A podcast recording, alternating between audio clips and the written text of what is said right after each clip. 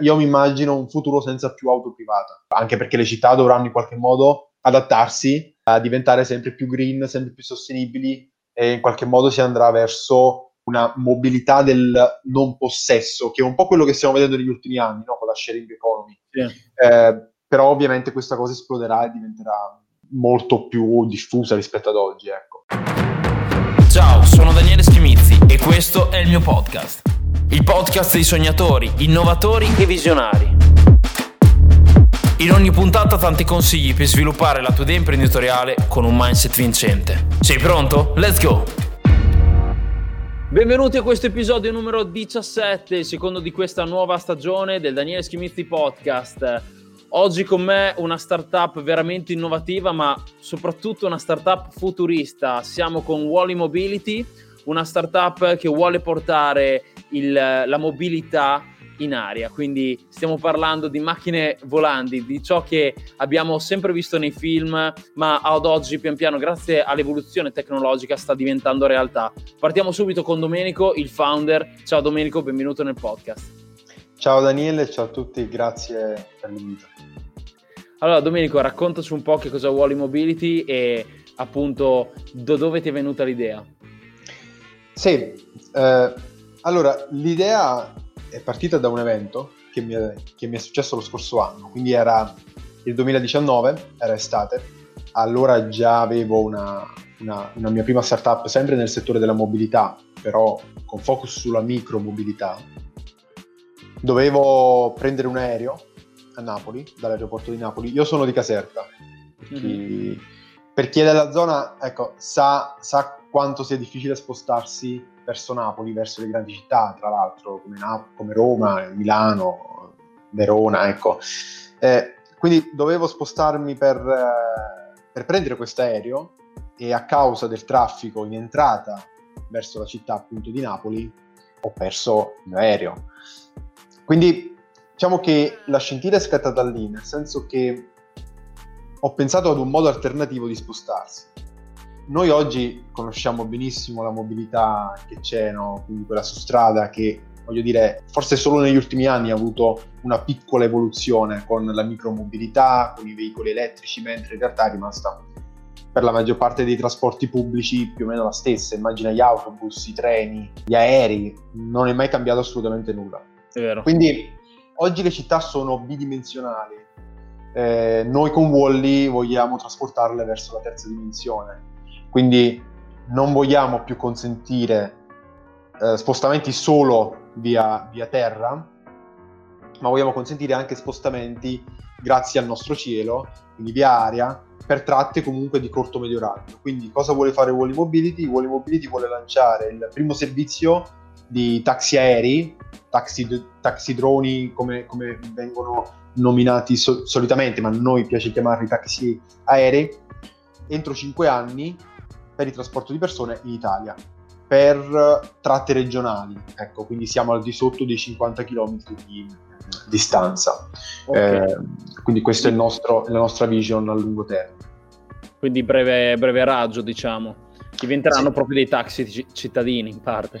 Non proprio cittadini, il nostro obiettivo è quello di connettere i punti centrali delle città grandi, come appunto Napoli, Roma, Milano, eh, o anche con le isole, in Italia abbiamo un altissimo potenziale con le isole, eh, sì. eh, verso punti strategici che si trovano al di fuori di queste città. Quindi pensa ad esempio spostarti da Milano centrale a Milano aeroporto in 10 minuti piuttosto che in 60 con un taxi. Ecco. Quindi certo. questi sono i punti strategici che noi andremo a colpire. Quindi non si tratta di un vero trasporto urbano. Ecco. Sì, sembra, sembra, veramente di essere un po' il ritorno a futuro, cioè avete veramente una vision forte, ma penso che, e dopo con, eh, con gli altri due soci che sono qui con noi oggi, eh, parleremo più nel dettaglio di quello che, che sarà anche la parte tecnica per capire realmente che questo progetto è fattibile e ad oggi si potrà appunto sviluppare. Perfetto Domenico, grazie mille. Adesso passiamo la parola ad Andrea Ferrante che appunto si occupa di tutta la parte financial e strategy. Ciao Andrea, benvenuto qui sul podcast. Grazie, grazie a tutti gli ascoltatori e grazie dell'invito. che peraltro prima, durante il, la preparazione al podcast, mi hai raccontato che anche tu hai un podcast, quindi sei super a tuo agio direi. Non ho, diciamo, più imbarazzi a stare di fronte a un microfono. Questo non vuol dire che si dicono sempre cose intelligenti, però almeno questa parte ormai è passata. Bene, bene. Allora Andrea, parliamo di validazione dell'idea. Come avete capito che le persone erano potenzialmente interessate ad acquistare il vostro prodotto? Anzi, Guarda, servizio. Servizio, esatto, anche perché noi non intendiamo costruire queste macchine volanti, intendiamo fornire un servizio. Questo è un tema importante anche in ottica di, sch- di startup perché altrimenti servirebbe una scala di investimenti completamente diversa. Come l'abbiamo capito nella maniera più facile, andando a parlare con i potenziali utilizzatori, perché come sempre aspettiamo che siano loro il giudice del successo o dell'insuccesso di un progetto. Quindi abbiamo cominciato a fare una serie di interviste, una serie di survey e capire se effettivamente le persone non solo sono disposte a salire su un mezzo che per molti aspetti è innovativo, ma se proprio effettivamente la nostra soluzione risponde a un bisogno. E abbiamo capito che c'è un'ampia fascia di persone, di cittadini che considerano il loro tempo particolarmente prezioso e quindi la proposta di riuscire a fare un tragitto che in macchina o con un altro mezzo richiederebbe molto più tempo, tempo inferiore, è un beneficio interessante. Tra l'altro noi stiamo organizzando questo servizio in maniera tale che i costi siano comparabili se non addirittura inferiori a quelli di un taxi e quindi effettivamente il meccanismo sembra stare in piedi. Una cosa carina che ti posso raccontare è che eh, chiedendo alle persone se hanno paura di volare, se avrebbero paura di salire su un oggetto di questo tipo, in realtà le persone più mature sembrano avere meno preoccupazioni di quelle giovani, forse perché hanno volato di più nella loro vita professionale, nella loro carriera, ma diciamo il senior sembra più disposto a questo mezzo rispetto ai giovanissimi che magari hanno ancora un pochino di timore, ma comunque una quota residuale.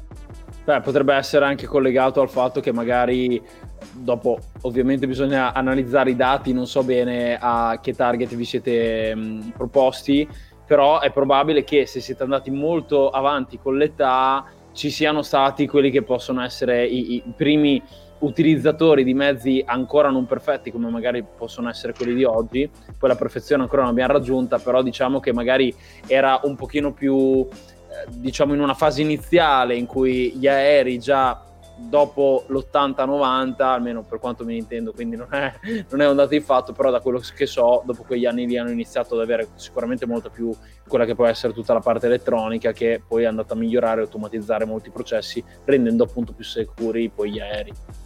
Hai ragione, entrare nella, nella, psicologia delle persone quando si sta cercando di realizzare una soluzione in un mercato che non esiste non è facilissimo quindi abbiamo iniziato questo esercizio, chiamiamolo così, che continuerà nel tempo perché non è che dopo un po' di interviste di survey ci si può fermare.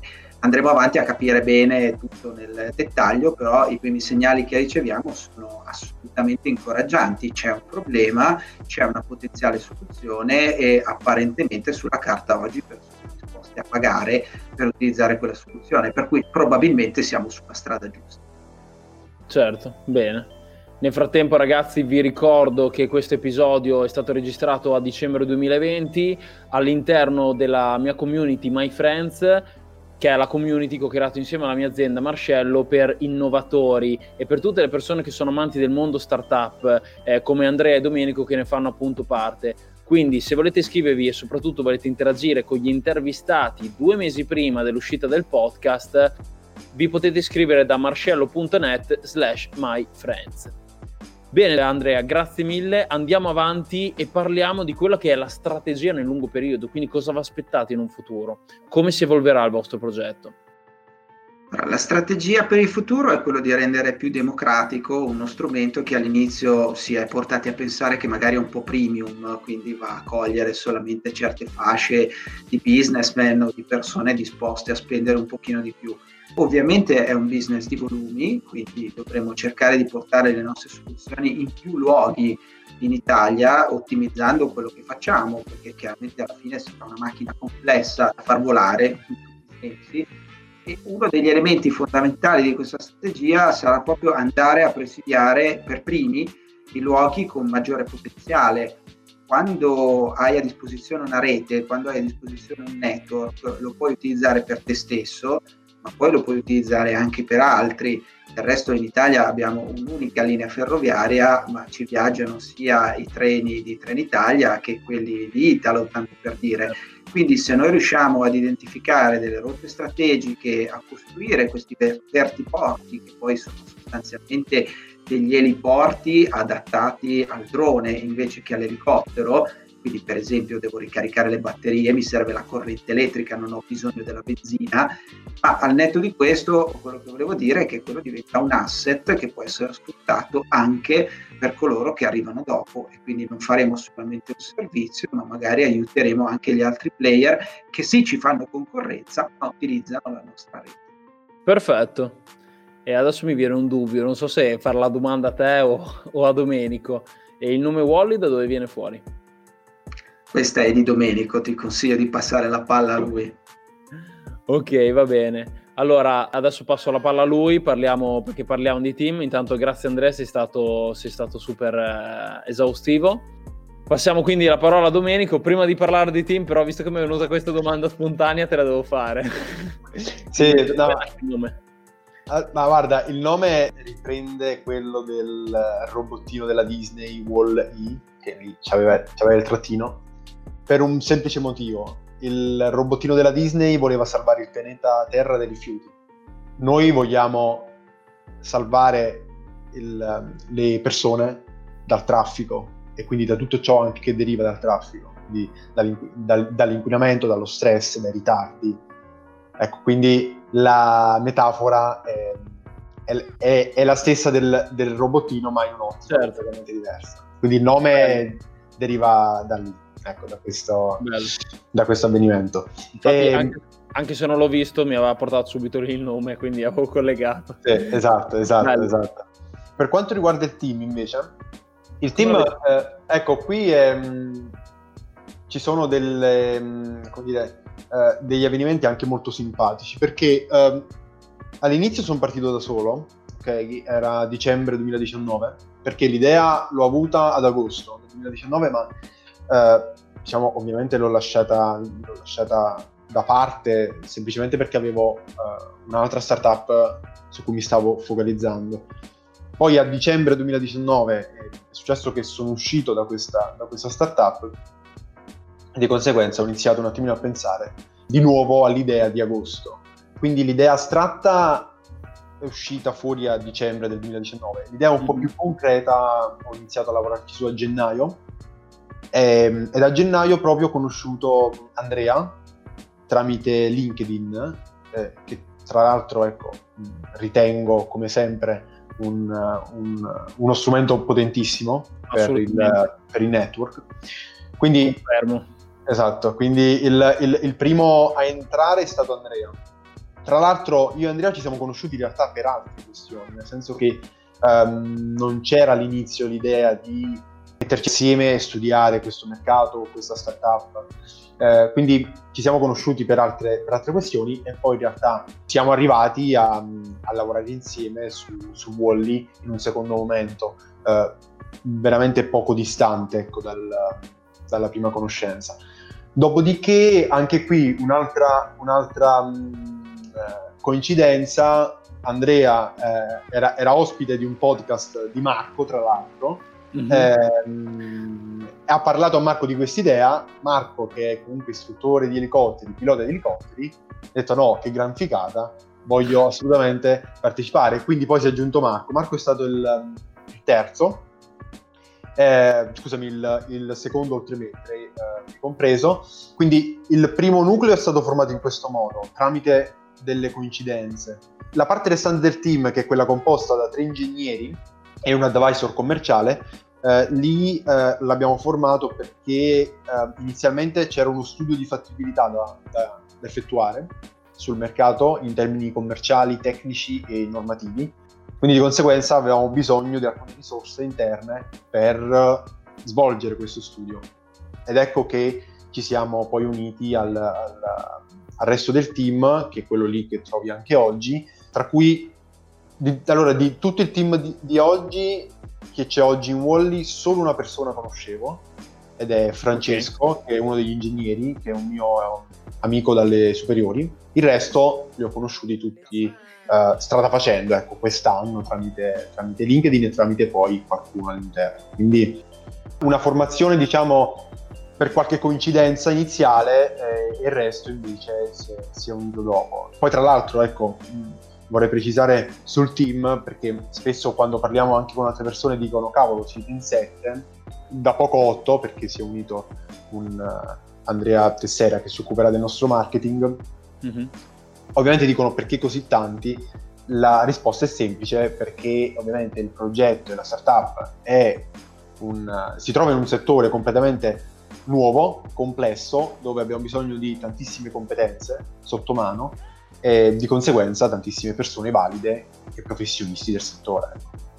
Sì, è giusto avere comunque le persone verticalizzate nel proprio settore, anche perché è veramente un, um, un progetto bello, innovativo, sotto alcuni punti di vista direi anche disruptive, eh, però ricordiamoci sempre che avete tanta responsabilità perché comunque è un progetto molto rischioso e sicuramente per migliorare quello che possono essere le performance avere anche 7-8 persone verticalizzate è un ottimo punto di forza.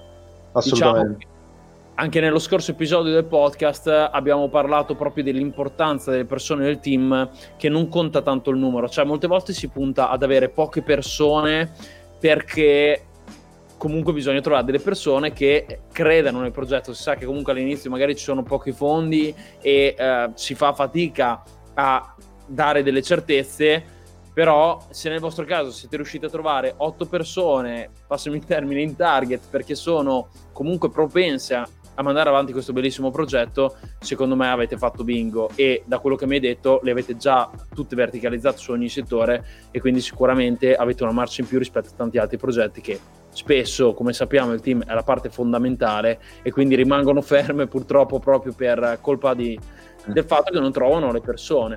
E poi sul discorso di LinkedIn ti do ragione al 100%, anche io nell'ultimo periodo ho trovato molti clienti e collaboratori tramite LinkedIn perché essendo attivi con vari post, come faccio anche io da anni, comunque ti metti in mostra vieni spesso contattato o è più facile anche contattare perché secondo me è proprio il fattore approccio che è completamente diverso perché sì, è per scontato che sia professionale. Mm, esatto, esatto, esatto. Quindi la, la, probabilità di risposta è molto più elevata rispetto ad altri social o se magari scrivi via mail così, ecco, a freddo. Su questo esatto. assolutamente sì. Bene Domenico, sei stato super esaustivo, grazie mille. Adesso passiamo la parola a Marco Pugliese. Ciao Marco, benvenuto Ciao Daniele. Ciao Daniele, grazie, grazie a tutti, saluti a tutti. Allora, Marco si occupa proprio, come ha detto prima Domenico, di tutta parte, lui è insegnante di volo, di elicottero, quindi si occupa di tutta la parte, diciamo, più tecnica e ci andrà a spiegare appunto il prodotto in questo momento, che è una cosa secondo me molto interessante proprio perché è innovativa, quindi ci andrà adesso a spiegare il prodotto nel dettaglio. Prima Andrea ci ha appunto parlato del fatto che non andrete a produrre direttamente il prodotto in sé, però offrirete il servizio. Quindi spiegaci un attimo come pensate di organizzarvi.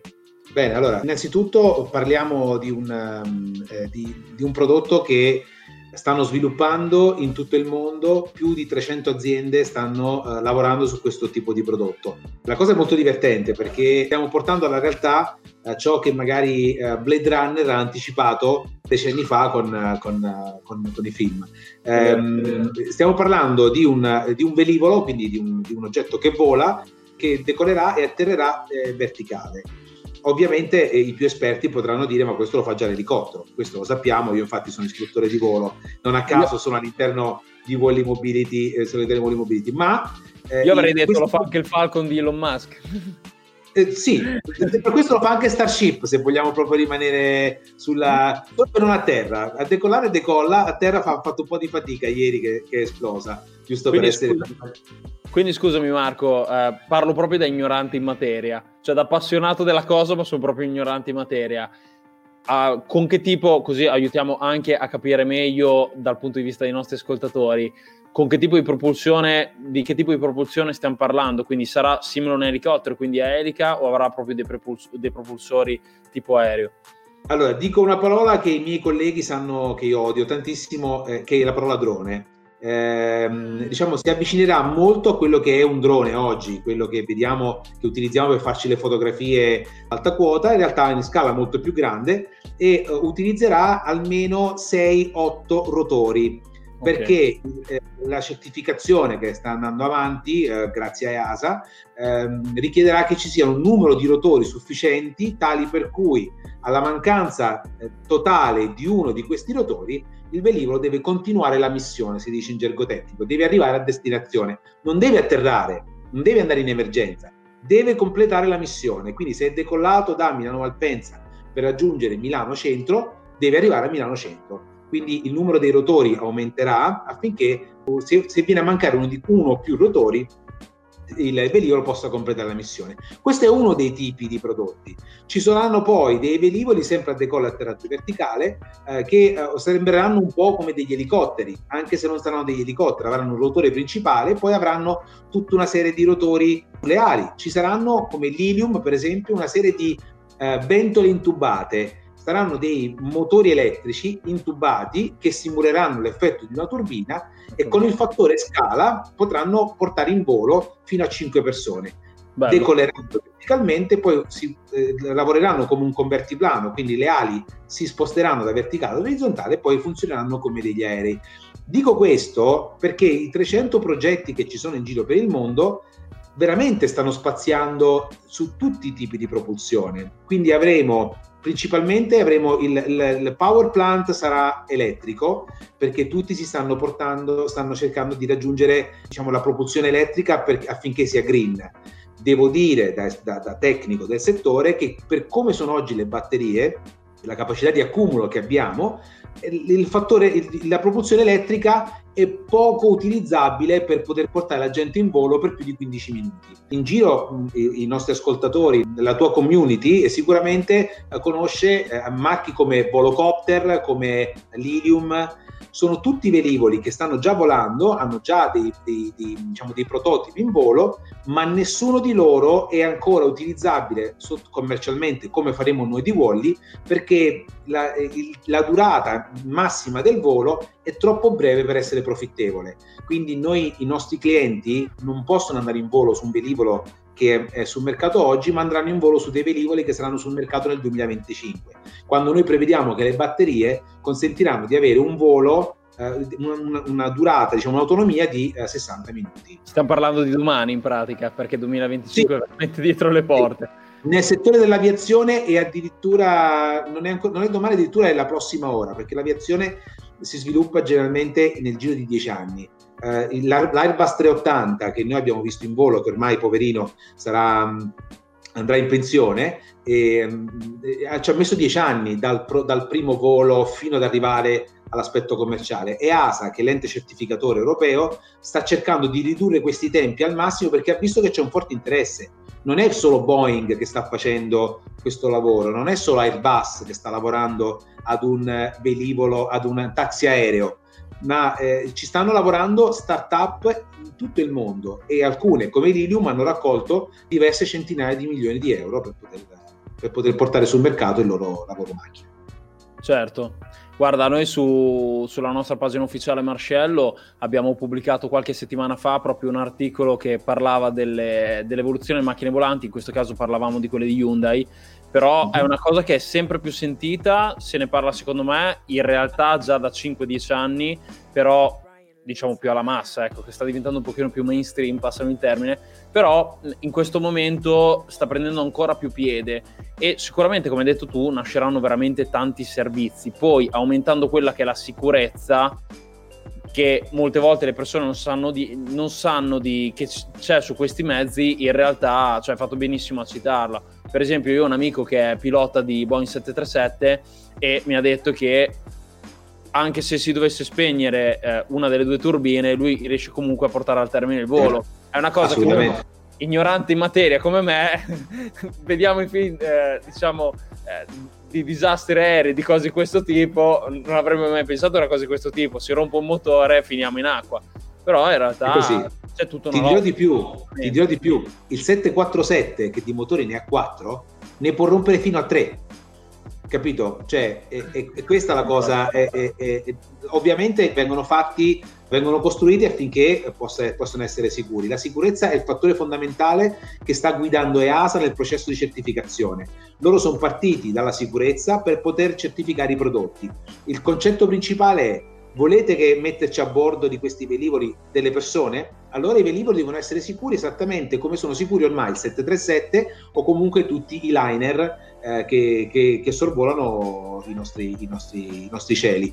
Eh, noi come Wally eh, ci concentreremo sul servizio. Il nostro scopo è quello di prendere il meglio dal mercato perché non volevamo essere il 301esimo eh, progetto. Vogliamo, ci siamo messi lì alla finestra e abbiamo cominciato a selezionare una serie di partner con i quali lavoreremo e con i quali già abbiamo delle relazioni e già, già filmate, ma ormai già da sei mesi, e, e, e, lì prenderemo il meglio, il migliore dei prodotti e li porteremo all'interno della nostra flotta. Noi saremo degli operatori e, non, non, fa, e faremo come fanno esattamente tutte le, le compagnie aeree.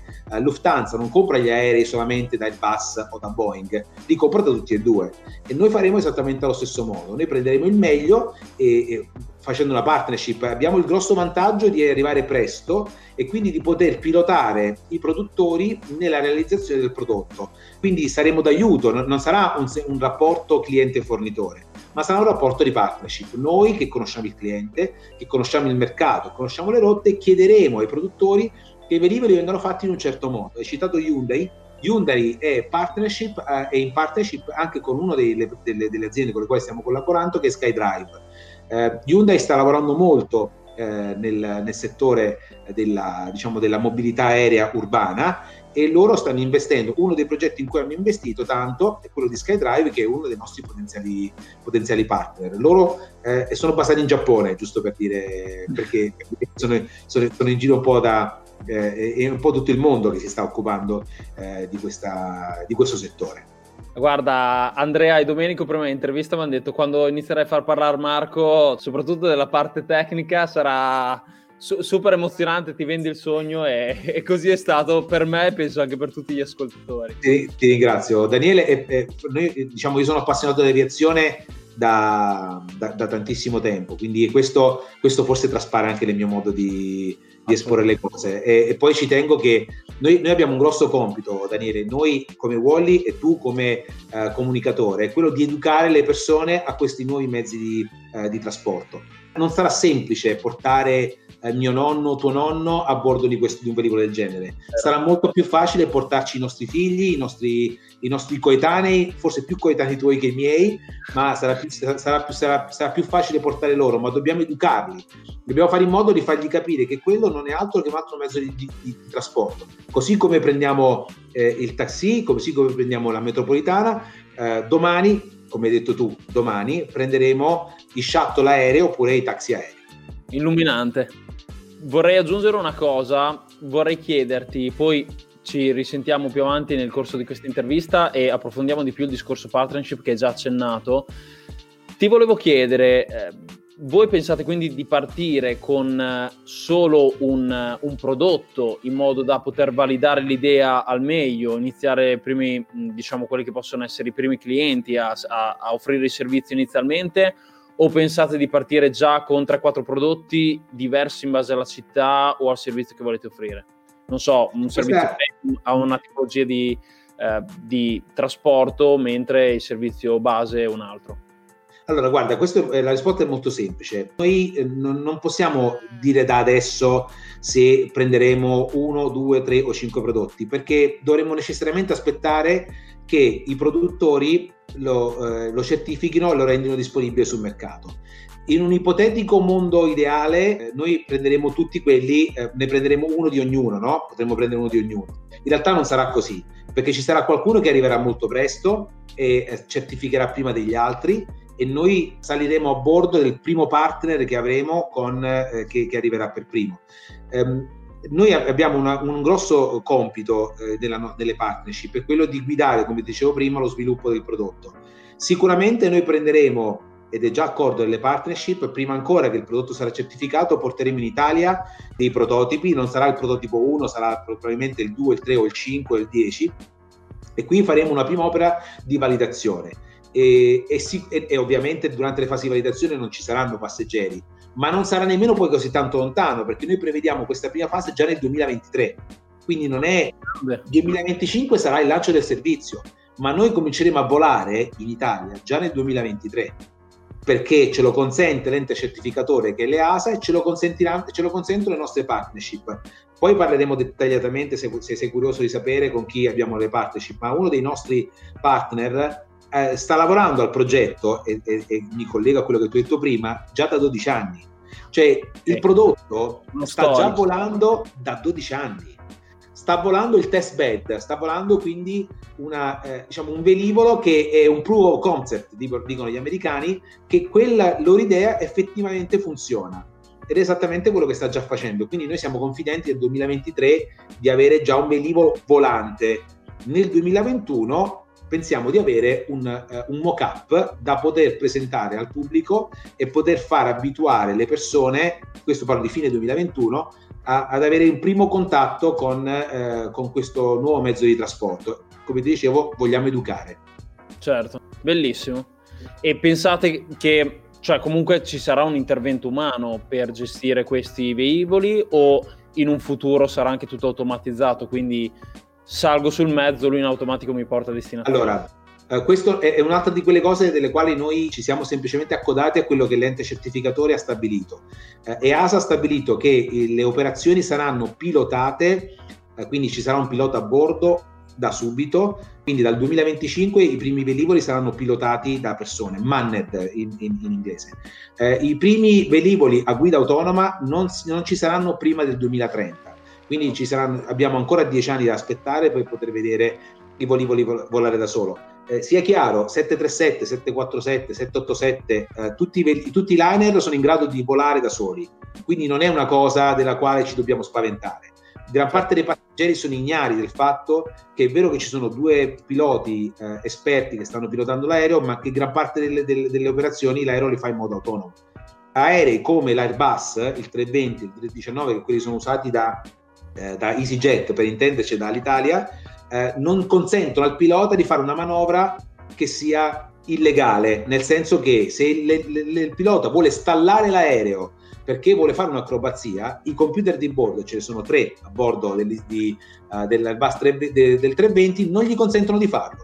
Io lo so, sono stato in cabina, ho pilotato, sono stato nel simulatore, ho provato a fare delle manovre non consentite. Il, tu puoi muovere lo stick ma l'aereo non risponde. L'aereo fa quello che, che, che è sicuro da fare, ecco perché non, diciamo, io sono pro eh, guida autonoma quanto, prima possibile. E ASA ha detto che prima del 2030 però non se ne parla. Quindi prima del 2030, mettiamoci l'anima in pace, dovremmo avere comunque un nostro pilota che ci porta a destinazione. Non vedo l'ora allora. sì, sicuramente quando parliamo di veicoli volanti siamo molto più avanti dal punto di vista de- della guida autonoma, più di quanto magari siamo dal punto di vista delle auto, perché oggettivamente il pilota automatico su ieri esiste ormai da una vita, sempre parlando in termini di da oggi ai prossimi 5 anni è come parlare tra un'ora, quindi in, in quella scala di misura, passami il termine, però è proprio così. Quindi sicuramente sarà tutto performante e aspetteranno, appunto l'ente aspetterà che sia il momento giusto. Comunque, veramente bellissimo progetto e come hanno detto gli altri, continuo a confermare che hai venduto veramente il sogno.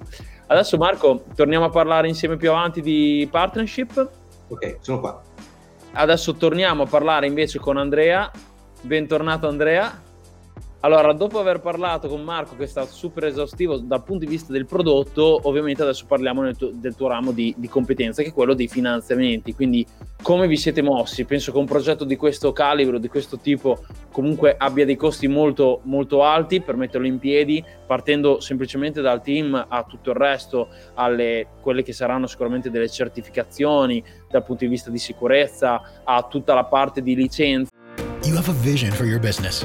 Your priority might be to expand facilities or bring in the best talent. At Century Insurance, we listen learn, and work to understand your business and your plans to help protect your New locations. as your business evolves and your vision comes true. Sentry. Right by you. Property and casualty coverages are underwritten and safety services are provided by a member of the Sentry Insurance Group, Stevens Point, Wisconsin. For a complete listing of companies, visit sentry.com. Policies, coverages, benefits, and discounts are not available in all states. See policy for complete coverage details. e per fortuna che avete trovato un ottimo modo per non produrre anche voi in mezzo perché sennò veramente bisogna creare una startup del calibro di, di SpaceX o, o cose di questo genere quindi raccontaci un po' come vi siete mossi dal punto di vista di financial Allora, guarda, il tema del funding è chiaramente importante per, per Wally come per qualsiasi startup, eh, ad essere sinceri.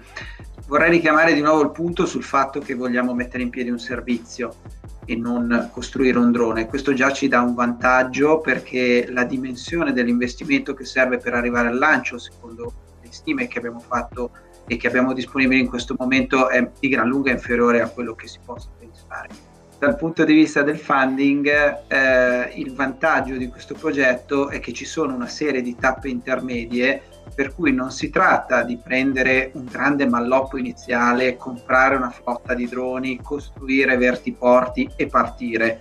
C'è una gradualità che consente di reperire una quantità di risorse inferiore all'inizio e poi progressivamente crescente, crescente quando ci si va a dotare degli asset per cui è un progetto che può essere effettivamente tenuto sotto controllo nella sua esecuzione. Abbiamo detto che vogliamo realizzare un mock-up, vogliamo realizzare un'applicazione di realtà virtuale per far cominciare a prendere alle persone confidenza tema, dobbiamo disegnare e progettare i vertiporti, dobbiamo cominciare a realizzare i primi software che ci consentono di controllare i nostri veicoli, ci sarà sempre il pilota, ma noi dobbiamo avere il controllo e sapere dove sono, che cosa stanno facendo e se ci sono problemi. Poi si arriverà a, ad acquistare un drone, a realizzare un primo vertiporto, fare dei test, avere dei piloti, arrivare alla certificazione. Sono tutta una serie di passi progressivi che hanno evidentemente un costo crescente. Quindi le risorse sono quelle di un servizio e possono essere tenute sotto controllo nel tempo. Come ci siamo mossi ovviamente in questa prima fase vendendo la componente di sogno perché devo dire che è sexy il progetto, siamo avvicinati da persone che desiderano investire più di quanto probabilmente noi andiamo a cercare attivamente investitori. E in questa prima fase, non sorprendentemente, anche da persone che hanno un profilo ingegneristico spesso e volentieri, o anche da aziende, da corporate che hanno un taglio diciamo, di tecnologia che può essere vista come complementare ai servizi di trasporto, al trasporto aereo e così via. Per cui in questa fase il fundraising è andare a raccontare un progetto, dimostrare di avere una roadmap molto chiara, perché il tempo sembra lungo, ma come ha raccontato Marco in ottica aereo o spazio, 5 anni sono, sono dopo domani, e rappresentare un team che ha quantomeno le competenze sufficienti, ben strutturate per portare avanti il progetto e fare la famosa execution di cui si parla nel mondo startup. Non siamo sufficienti, serviranno altre persone strada facendo, questo è ovvio, ma del resto nessuno parte con la struttura al 100%, se no certo. eh, il gioco finisce. Sì, io penso che comunque in un'ottica futura, come hai detto anche tu prima, cioè si arriverà comunque al livello quasi di, come si vede nei film newyorkesi, di fischiare taxi e arriva lì il taxi a caricarci. In una prima fase sicuramente avrete anche quelle che sono delle, delle vie prestabilite, perché comunque c'è eh, lo spazio appunto del, del vertiporto, si chiama così, giusto? Si chiama vertiporto, è il termine che diciamo è più diffuso perché tra i primi che hanno iniziato a studiare questa tematica dell'urban air mobility c'era Uber, l'ha chiamato vertiporto, lo chiamano tutti vertiporto. Volo porto lo chiama qualcuno. Si sta anche definendo la nomenclatura, la terminologia di cose. Ok, invece parlando di round di finanziamento, quindi cosa, a che punto siete? Allora, l'azienda tecnicamente è appena stata costituita, anche mm. perché come sempre ci sono dei costi emergenti che insomma non era non volevamo, nei, quali non volevamo incorrere prima che fosse il momento. Tra l'altro, come ti puoi immaginare, prima di avviare un progetto del genere c'è tutta una parte di studio di fattibilità che poi è, è un mix tra tempo degli uomini che raccolgono le informazioni e poi raccontare queste informazioni e dare un senso compiuto. Per cui abbiamo potuto lavorare below the radar, come si suol dire, per un tempo abbastanza lungo. E anche tutto il tema delle partnership è chiaro che ha dei costi molto contenuti, è un tema di networking, di relazioni, di cominciare a mettere qualche cosa sul piatto e fare ulteriori fattibilità specifiche, perché un conto è fare una fattibilità generale del progetto, un conto poi, come abbiamo citato in questa chiacchierata più volte, facciamo da Malpensa a Milano Centro. Ecco, ma si può fare Malpensa Milano Centro? Dove lo metto in centro? Chi viaggia su questi strumenti effettivamente? E Malpensa ci ospita, ma ci ospita dentro o ci ospita fuori? Cioè poi quando entri nel dettaglio ci sono tutta una serie di tematiche che vanno approfondite. Quindi siamo partiti adesso, la startup ufficialmente, lo dico con grande serenità, sta cercando un primo seed round da 600.000 euro, che sono le quantità di risorse necessarie a raggiungere i target del 2021 e poi nella nostra roadmap abbiamo molto chiaro dopo quante risorse serviranno e come finanziarle, perché non è detto che sia sempre per forza tutto equity, ci potrà essere una parte di debito, ci potrà essere una collaborazione anche con altri enti, come potrebbero essere i tanti nazionali o sovranazionali che fanno dei bandi, però non dimentichiamoci che noi non costruiamo tecnologia, non facciamo quel tipo di ricerca e sviluppo, ma la facciamo applicata all'esecuzione di un servizio. Certo, chiarissimo. Ti faccio l'ultimissima domanda che è un po' una domanda che è molto ricorrente negli ultimi episodi. Abbiamo spesso parlato di incubazione e accelerazioni. Mi sta molto a cuore come argomento perché ho veramente visto che c'è un po' una necessità di far chiarezza sull'argomento perché ognuno ha il proprio punto di vista, c'è chi preferisce l'incubazione, c'è chi pensa che sia solo un'area di passeggio e bisogna andare direttamente all'accelerazione o chi addirittura non diciamo preferisce non fare nessuno delle due. Voi come la pensate su questo argomento? Tu in primis ovviamente e se avete già valutato di far parte di eh, alcuni incubatori o saltare questa fase, andare direttamente in accelerazione oppure gestirvi tutto in autonomia? Allora, premesso che stiamo facendo un percorso insieme al PolyHub e quindi okay. in un certo senso la risposta è, è data dai fatti, okay. come sempre conta. Eh, io sono assolutamente convinto che anche se tu hai un bel team di 7, 8, 10 persone, sono anche tutte in gamba e tutte valide, il confronto con l'esterno, chiamiamoli mentor, chiamiamoli advisor, chiamiamoli esperti di settore, ex manager, quello che vuoi, è assolutamente prezioso, tanto più quando il progetto è, è complicato come questo. Per cui io personalmente non ho niente in contrario su questi approcci. Tra l'altro, teniamo in considerazione che noi abbiamo una roadmap che ci porta a ricavo nel 2025 quando si lancia il nostro progetto. Quindi è chiaro che dobbiamo fare tutta una serie di passaggi strada facendo che sono molto diversi rispetto per esempio a quelli del progetto digitale dove sì. i grandi guru dell'accelerazione ti dicono boom, dritto sul mercato, subito ricavi, subito imparare cosa vuole il cliente, subito pivot prima di, eh, che sia troppo tardi appena hai capito gli errori. Ecco, noi abbiamo la difficoltà da una parte, ma anche il vantaggio di avere un percorso un pochino più lungo prima di arrivare al, al servizio. Quindi per forza dobbiamo affiancarci a qualcuno che ci dà un po' di insegnamenti superiori a quelli che sono i, i nostri contributi di, di singoli founder. Certo, penso che hai descritto perfettamente la situazione. Penso che di ogni progetto, di ogni tipologia di progetto ci siano comunque appunto le varie sfaccettature. E come detto te un progetto digital non può essere eh, legato completamente al vostro. Quindi sono ovviamente due tipologie completamente diverse di progetti e quindi è normale che abbiano tempistiche e modi di, di eseguirli completamente diversi. Grazie mille Andrea, sei stato veramente esaustivo, mi ha fatto veramente piacere chiacchierare con te, hai toccato tanti vari temi, ci vediamo presto. Adesso passo. Ah, poi se, se è piacere, dopo ascolterò anche il tuo podcast. Quindi, se vuoi, dopo mandami comunque i tuoi, i tuoi contatti, così dopo ci, ci, sentiamo anche. Cioè, ho piacere di ascoltare anche il tuo podcast. Con grande piacere, grazie. Se vogliamo fare una piccola marchetta, vuoi dire il nome? Sì, la facciamo anche perché è molto in linea con quello che sto facendo adesso. Io sono uno studioso di futuro, nell'accezione degli scenari futuri, quindi di quelli che chiamano future studies, cioè un approccio professionale all'argomento, niente palle di vetro alla nostra Damus, stupidaggini tirate a caso, e quindi il mio podcast si chiama The Future of, proprio perché è quello l'orizzonte e Wally, fra l'altro, ci si infila alla perfezione. Grande, bello lo andrò sicuramente ad ascoltare. Grazie mille, a presto Andrea. Grazie.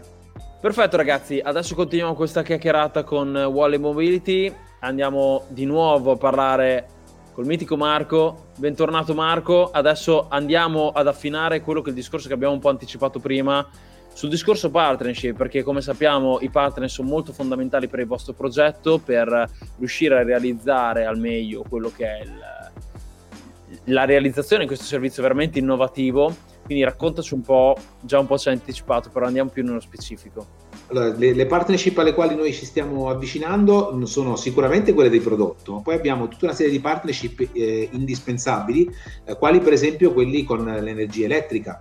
Eh, se noi abbiamo, noi, se noi, quando noi avremo i, prodotti, i, nostri velivoli che avranno bisogno di essere caricati, abbiamo bisogno di avere una, partner, una partnership con i fornitori di energia elettrica perché da qualche parte dobbiamo pur eh, raccogliere l'energia che, che, che immettiamo eh, nei nostri velivoli. Partnership fondamentali sono quelli con le istituzioni, perché non c'è servizio di mobilità che tenga se non hai l'apporto delle, delle, delle istituzioni devi necessariamente parlare, e noi lo stiamo già facendo, con il Comune di Milano, nel nostro fattispecie, il Comune di Torino, con, eh, con, l'aeroporto delle Marche, sono tutta una serie di cose che stiamo, eh, che stiamo portando avanti, sono le istituzioni che ci consentono eh, di portare il servizio alla realtà. Partnership con gli altri sistemi di, um, di, di, di mobilità eh, per garantire l'intermodalità del trasporto.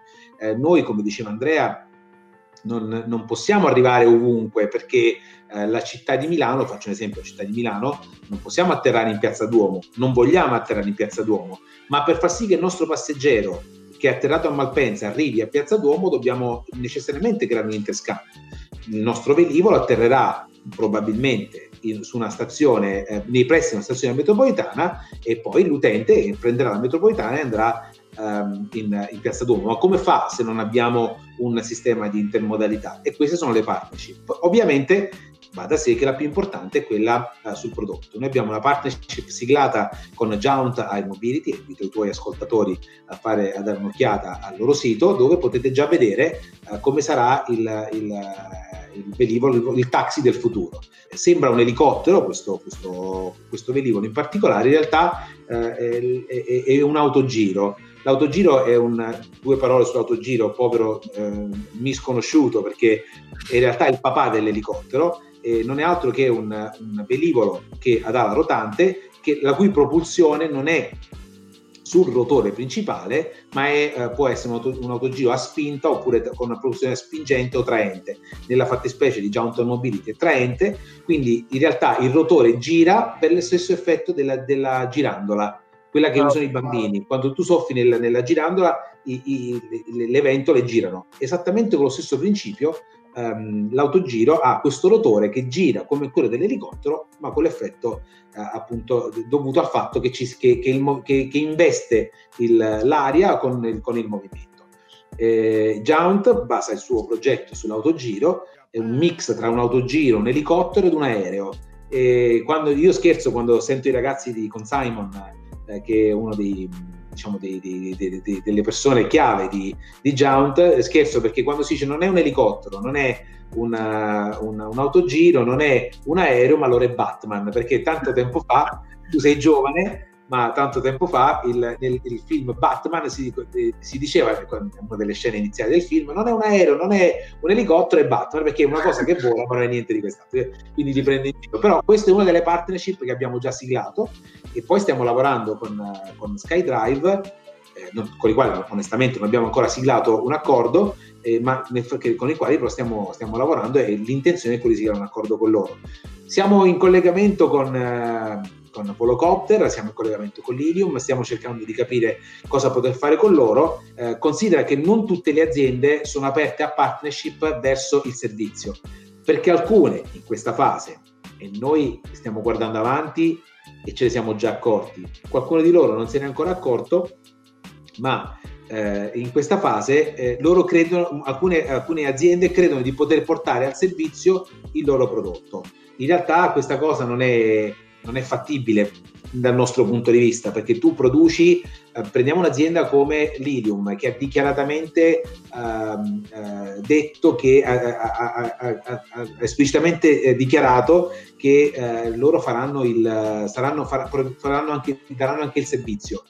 Questa cosa non è, mh, eh, come dire, non è fattibile secondo noi perché se tu produci in Germania è difficile che cominci a poter, poter gestire un servizio così capillare a Milano Diciamo certo. la verità, ATM produce le metropolitane, forse ti dico una cosa che non sai, ma ATM no, produce le metropolitane, ATM di Milano produce le metropolitane e in, in, Svezia, se tu vai a Stoccolma, anzi se vai in Danimarca a Copenaghen, la metropolitana di Copenaghen l'ha fatta l'ATM di Milano. Ma ATM di Milano non è lì a staccare i biglietti a Copenaghen, pur avendo prodotto, la, perché non è, eh, eh pur avendo core, lo stesso core business qua a Milano, non può farlo lì perché devi, certo. devi capisci? un tessuto sociale totalmente diverso. Delegato il loro... servizio. Eh. Esatto, il servizio è diverso dalla produzione. Loro per adesso, l'Inium nella fattispecie, ha dichiarato che loro vorranno fare, dare anche il servizio. Noi siamo lì ad aspettare che ci, che ci vengano a chiedere, per favore ci fate, ci, ci, operate anche il nostro velivolo, perché alla fine, alla fine sarà così. E quello che dico sempre durante i nostri incontri, lo dico pubblicamente, noi non vogliamo essere gli unici noi non vogliamo essere gli unici, noi vogliamo essere, probabilmente saremo i primi, saremo tra i primi, ma non vogliamo essere gli unici perché il nostro sistema di trasporto funzionerà se saremo in tanti a poterlo, a poterlo fare. Capito? Certo. Cioè, oggi tu eh, ehm, prendi, eh, puoi scegliere su diverse compagnie aeree, non c'è solamente l'Italia per se vuoi andare a Palermo, puoi prendere l'Italia, puoi prendere Ryanair, puoi prendere EasyJet, scegli tu come andare vai in base a che, come, a quanto puoi spendere. Decidi, decidi, di prendere all'Italia perché magari l'orario dell'aereo ti fa più comodo, decidi di prendere Ryanair perché magari il costo del biglietto è più basso. Noi vogliamo che ci sia la diversità, perché più di noi siamo, più la gente volerà e più faremo revenue. Lo so che sembra strano, ma è così. No, no, è una mentalità molto aperta ed è quello che di solito si vede negli start-upper, perché comunque ne abbiamo parlato anche nello scorso episodio del podcast, se vedo che, a parte questo discorso che è molto bello, cioè del fatto di andare a creare cultura, quindi fare in modo che le persone inizino non solo ad utilizzare il servizio, ma inizino a vederlo come una cosa normale, che invece adesso ancora lo vediamo un po', come dicevamo prima, da ritorno al futuro. Ma c'è anche da considerare, secondo me, tutto il discorso che quando io vedo un servizio lanciato sul mercato anche da altri, io sì, ho i miei punti di forza, devo andare a migliorare il mio servizio, andarlo a rendere unico. Però se ne trovo altri vuol dire che molto probabilmente il servizio va a risolvere un problema reale che le persone hanno, quindi è utilizzato. Quindi mi trovi pienamente d'accordo. Certo, e questo, sicuramente questo è il nostro, il nostro cavallo di battaglia, cioè, noi non vogliamo fare protezionismo, eh, non è nostra intenzione. La nostra intenzione ti ripeto, esplicita, lo dichiariamo sempre, è che non vediamo l'ora che ci siano altri voli mobility eh, in Italia e nel resto del mondo. Purtroppo siamo ancora pochi perché vedere così in avanti un servizio fra dieci anni, fra cinque anni, non è cosa purtroppo comune, perché molti si stanno concentrando perché seguono un ragionamento sequenziale. Eh, cosa mi preoccupa a fare del servizio se ancora non ho il velivolo? Allora certo. pensano al velivolo però io il velivolo, la, avendo la fortuna di poter pensare al servizio dopo, farò un velivolo molto migliore, perché non dovrò ragionare per step successivi, ah questa cosa è sbagliata, perché abbiamo messo 5 persone a bordo, ne potevamo mettere 3 o ne potevamo mettere 10. Sapendo, pensando già al servizio che ci sarà fra 5 anni, e te lo dico in anteprima, noi abbiamo fatto dei conti e secondo noi il numero perfetto di posti a sedere all'interno di un velivolo è 3 noi siamo convinti che eh, eh, il velivolo giusto è fatto da tre passeggeri e un pilota, perché raggiunge la quota peso giusta, perché a quel peso corrisponde un certo peso di batterie, perché di fatto oggigiorno il business manager viaggia da solo, al massimo viaggia con un collega.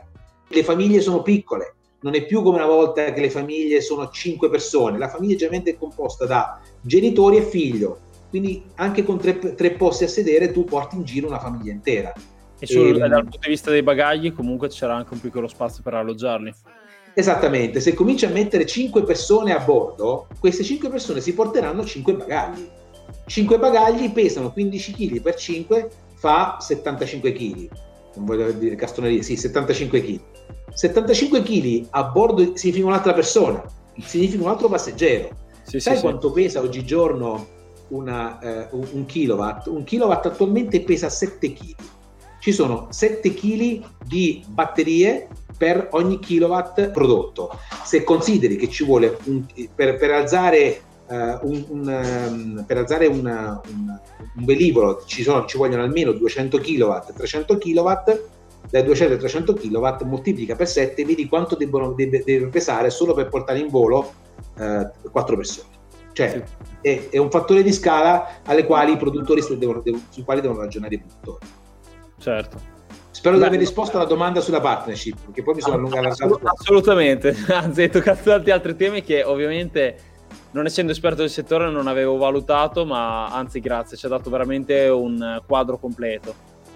Grazie mille Beh, Marco.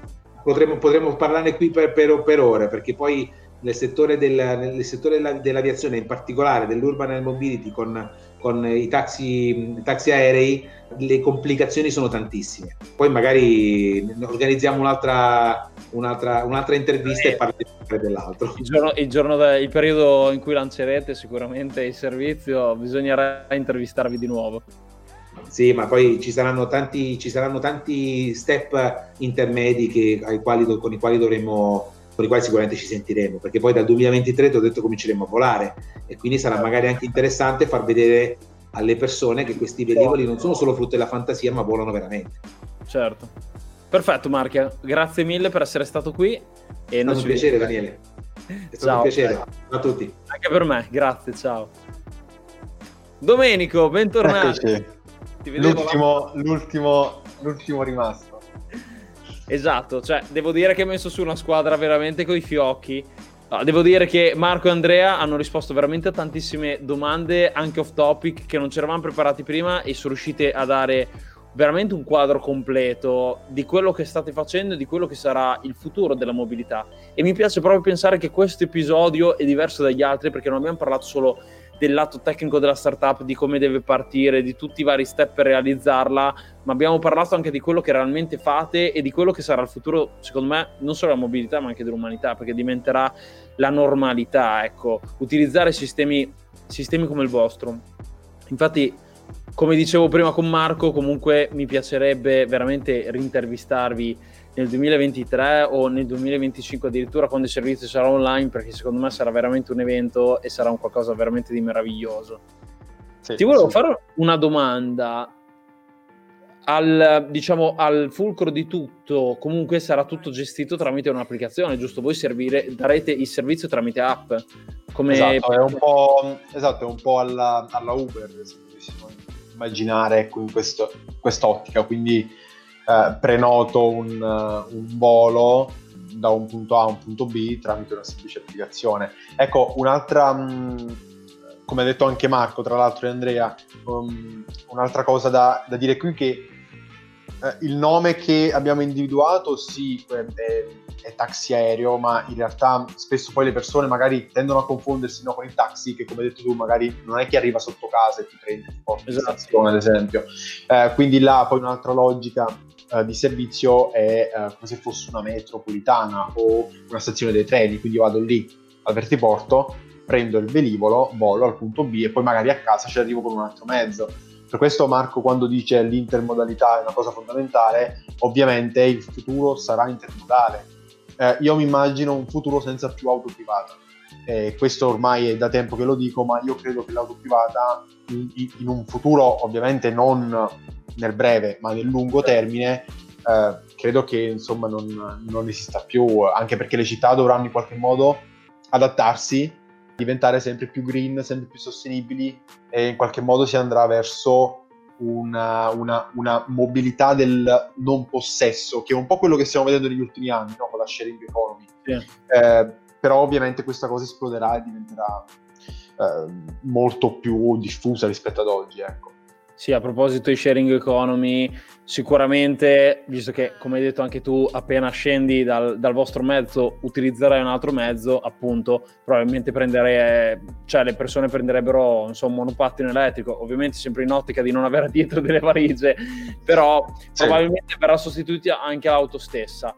Io non so cosa ci aspetterà il futuro perché non ho la sfera di cristallo, però penso che in parte è vero quello che dici, però ci sarà sempre una nicchia di persone appassionate. A me, per esempio, piace veramente tanto guidare, ma il 60-70% dei miei amici, se avessero la macchina che guidasse da sola, non avrebbero problemi. Io sono abituato molto spesso per lavoro a viaggiare un po' in tutta Italia Certo, in autostrada mi è comodo. Già adesso, avendo un'auto con il cruise control adattivo e il mantenimento di carreggiata, mi si è veramente cambiato il mondo. Cioè, nel senso, si riesce a, a tranquillizzarsi di più anche mentre si guida, quando si è in autostrada, si riescono a, ascoltare podcast. Cioè, un pochino anche meno attenzione ovviamente alla guida, però si riesce anche a riposare un po' di più nel viaggio, non si arriva più stanchi come una volta.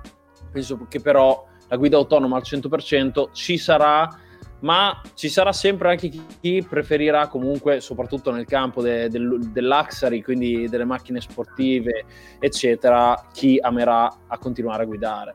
Ci sì, sarà sì, no, ma sicuramente per magari per gli spostamenti comunque, ad esempio, da una regione all'altra o comunque lunghi, in quel caso è ovvio che eh, l'auto privata comunque sarà indispensabile, però io credo che in un futuro, ecco forse qui nemmeno troppo lontano, le grandi città come Milano, Roma, Napoli, eh, Torino, che in realtà se tu pensi già stanno iniziando no, a, a, bloccare le auto in determinati giorni dell'anno, eh, senza più traffico di auto all'interno della città, quindi io credo che si andrà verso ecco, questa direzione. L'auto ovviamente resta, resta um, il, il, sogno un po' di tutti, ecco, un po' vivere come Will Smith, esatto. eh, dormi in auto e vai al lavoro in auto. Esatto, io robot. Fantastico. Esatto. Mi fa ridere Andrea perché ci ha scritto intanto qui nella chat privata eh, c'erano amanti della nicchia del carrozzo nel 1910 vero, giusto. Un po' qui mi viene naturale la citazione di Ford non so se la conosci. Se avessi chiesto ai miei clienti cosa, eh, cosa avrebbero voluto mi avrebbero risposto cavalli più veloci. Esatto. E non auto ecco, qui, qui eh, mi, mi, viene da dire una, una precisazione. Ehm, in questo, in questo mercato noi ecco, andiamo a creare un bisogno che le persone non sanno ad oggi di avere. È un po' come quello che hai detto tu su Ford. Le, le persone prima si spostavano con i cavalli, non sapevano, non immaginavano no, inconsciamente di aver bisogno di un qualcosa di diverso rispetto ai cavalli, eh. perché la logica andava verso i cavalli. Quindi siamo nella, stesso, ne, nella stessa tipologia di, di ottica. Sì, andrete a creare quello che si chiama nel mondo startup l'oceano blu, quindi tutta una nicchia di persone che non... Um, cioè un nuovo mercato, andate a comporre praticamente un nuovo mercato. Esatto. Bene, Domenico, ti chiederei cosa vi manca ancora secondo te? Quali sono le lacune, i gap di, del vostro progetto?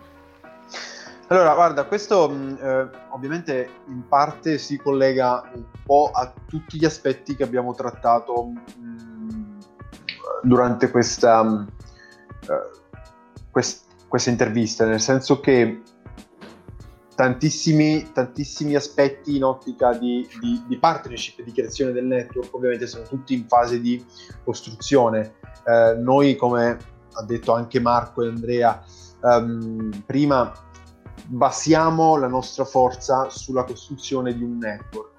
Um, poi tra l'altro mi collego anche al discorso del non protezionismo, nel senso che ovviamente noi abbiamo una mentalità molto aperta dal punto di vista collaborativo. Uh, chi è amante di economia sa, conosce il famoso dile- dilemma del prigioniero, no?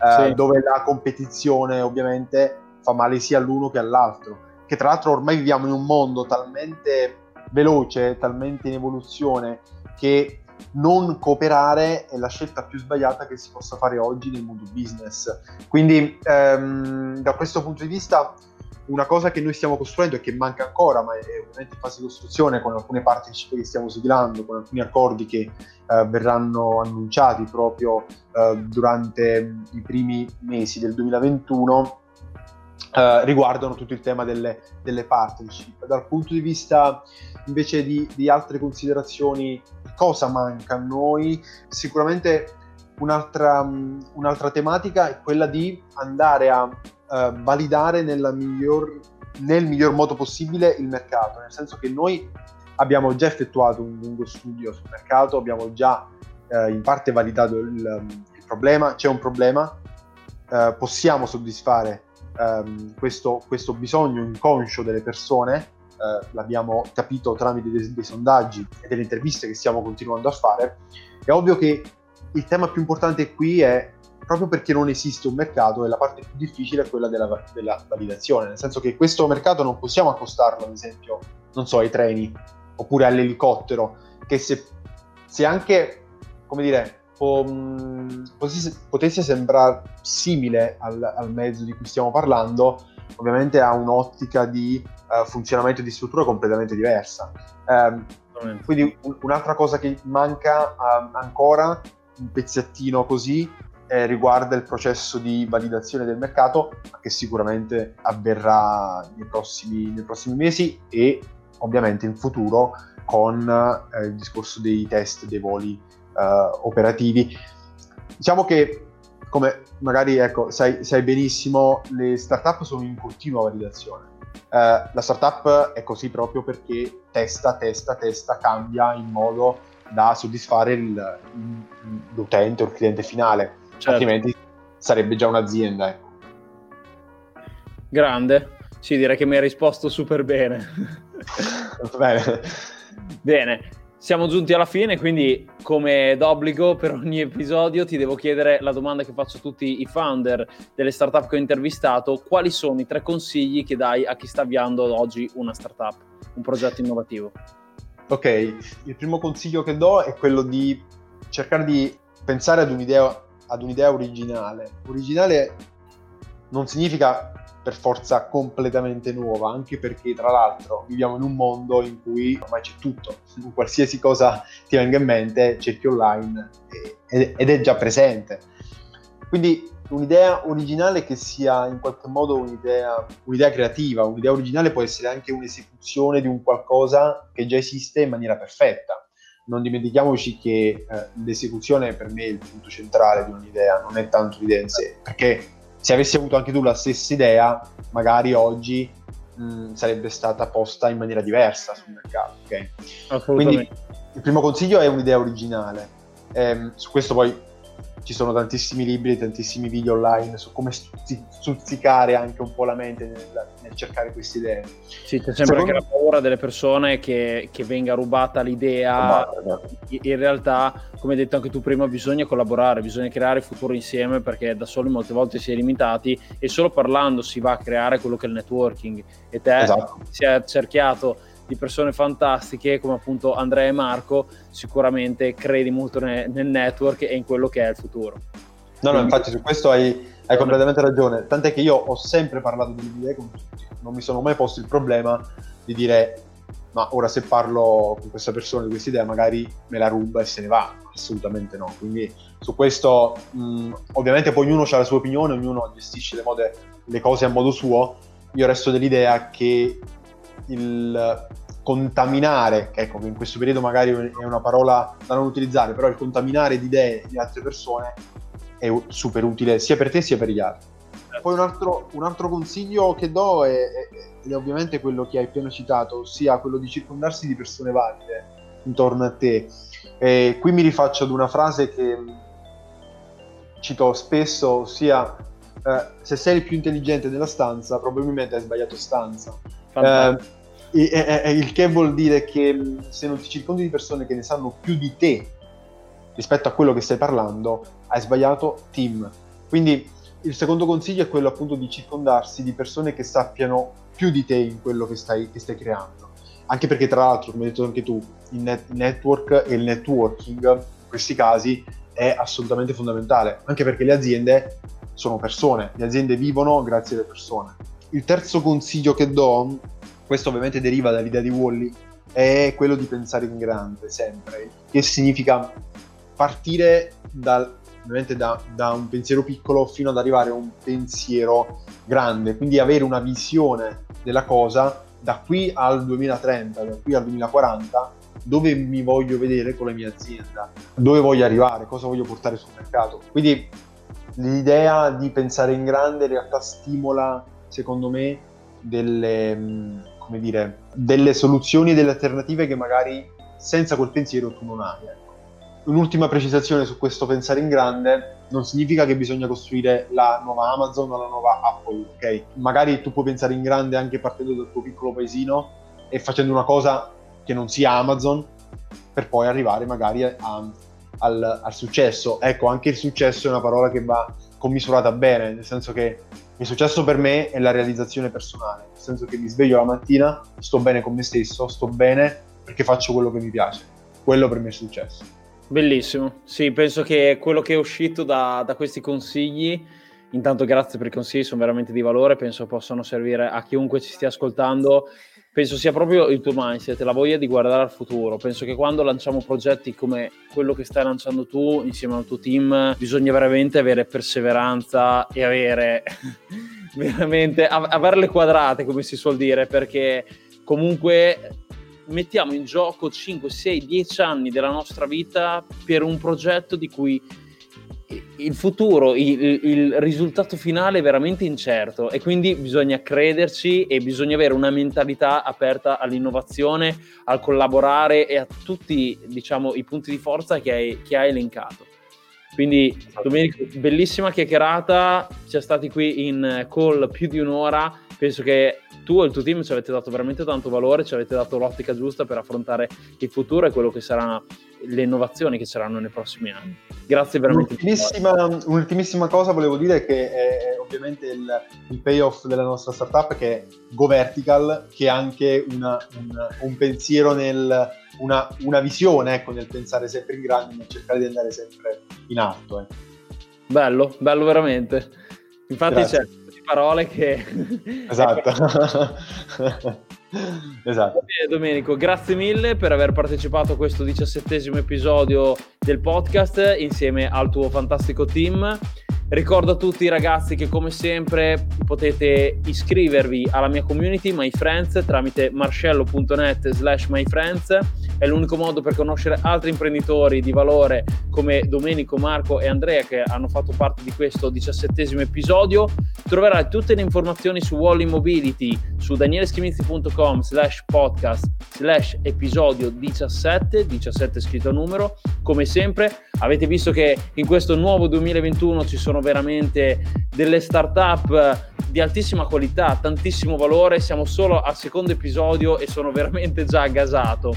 Intanto vi ricordo anche che se avete piacere di lasciarmi un commento, un feedback, di dirmi cosa vi sta piacendo e cosa non vi sta piacendo, perché non si smette mai di crescere a proposito di mentalità verticale, come diceva Domenico, potete mandarmi ovviamente una recensione su info-danieleschimizzi.com questa settimana mi ha scritto Francesca Restuccia dicendomi complimenti per tutto ciò che stai creando, seguo con piacere il tuo podcast, molto interessante. Grazie mille Francesca e grazie a tutti quelli che mi hanno scritto in queste settimane.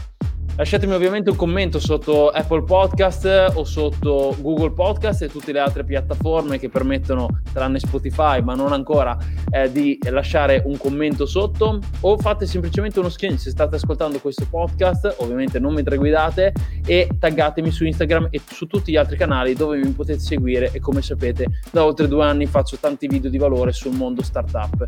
Grazie per tutti quelli che ci hanno seguito, noi ci vediamo al prossimo episodio. Ciao!